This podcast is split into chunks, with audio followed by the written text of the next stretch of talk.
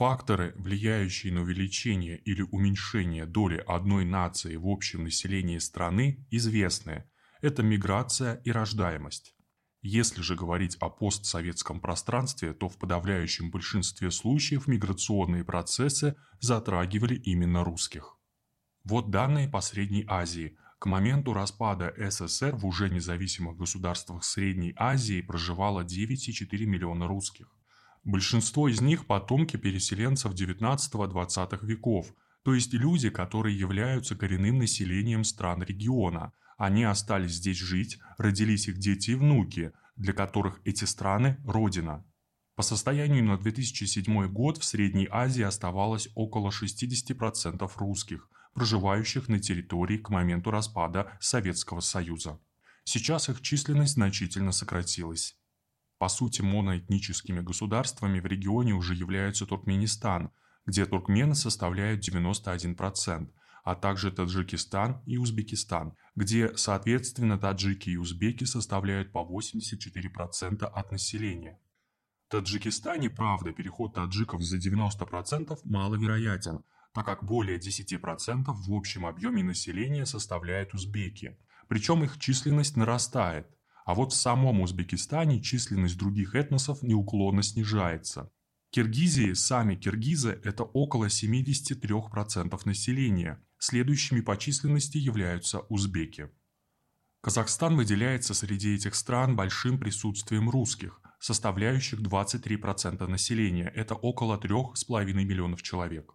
Но число русских и здесь неуклонно снижается. Ежегодно из страны выезжает порядка 30-40 тысяч человек можно ждать снижения присутствия русских до 10% населения. Численность казахов при этом увеличивается и из-за притока кандасов, этнических казахов, проживающих в других странах.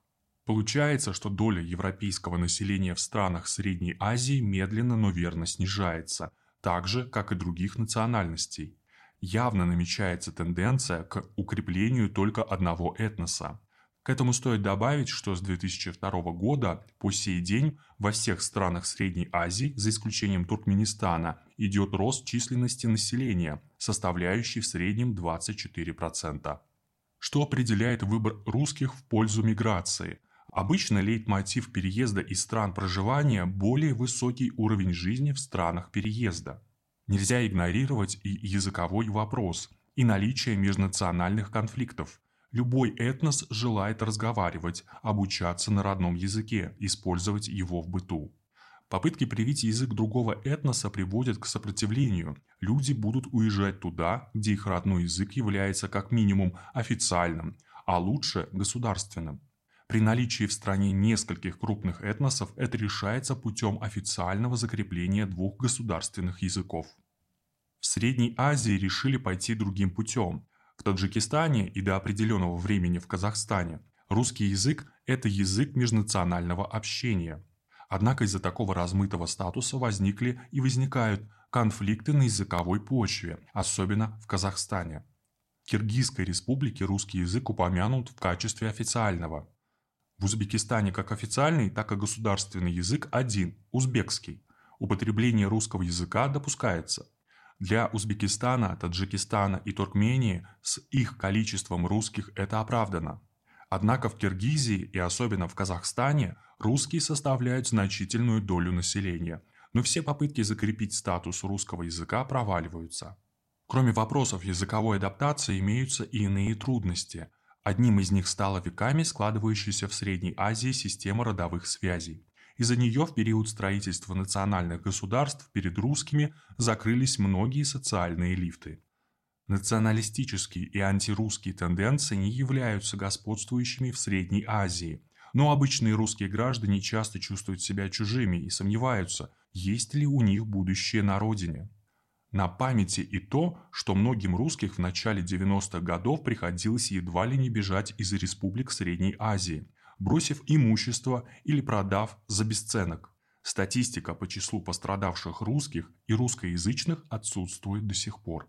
Словом, причин для переезда хватает, и основные – язык, уровень жизни, межнациональные конфликты. Констатируем, в Средней Азии уже имеются мононациональные государства. Все идет к тому, что позднее та же участь ожидает Киргизию и Казахстан. В случае Таджикистана, Туркмении и Узбекистана это обосновывается сложившимися с распадом Советского Союза обстоятельствами. С Киргизией и Казахстаном все сложнее. Киргизия может остаться полинациональной, находясь в определенной зависимости от России и имея внутри крупную диаспору узбеков, численность которой растет. Этого нельзя сказать о Казахстане, где отток русских продолжается. Тут видна как официальная, так и неофициальная идеология, направленная на формирование нации с казахским языком как фундаментом. Учитывая большое количество межнациональных конфликтов, в том числе и по вопросам языка, нельзя исключать обострения. Даже если не дойдет до вынужденной миграции русских, им грозит ассимиляция и потеря культурной и языковой идентичности. А это реально, если Россия по-прежнему будет занимать пассивную позицию в отношении исхода русских из Казахстана. Для России это чревато серьезными осложнениями. Возникает необходимость усиления защиты протяженной границы в условиях межэтнических столкновений. Под угрозой окажутся и стратегические интересы. Россия участвует в добыче урана. На территории Казахстана космодром, испытательные полигоны в Киргизии участие в добыче драгоценных металлов. Очевидно при этом, что как для нашей страны, так и для наших соседей в лице Киргизии и Казахстана выгодна не моно, а именно полиэтническая структура государства. Однако для обоюдоприемлемых результатов нужны добрая воля и желание не только со стороны России, но и со стороны наших южных соседей.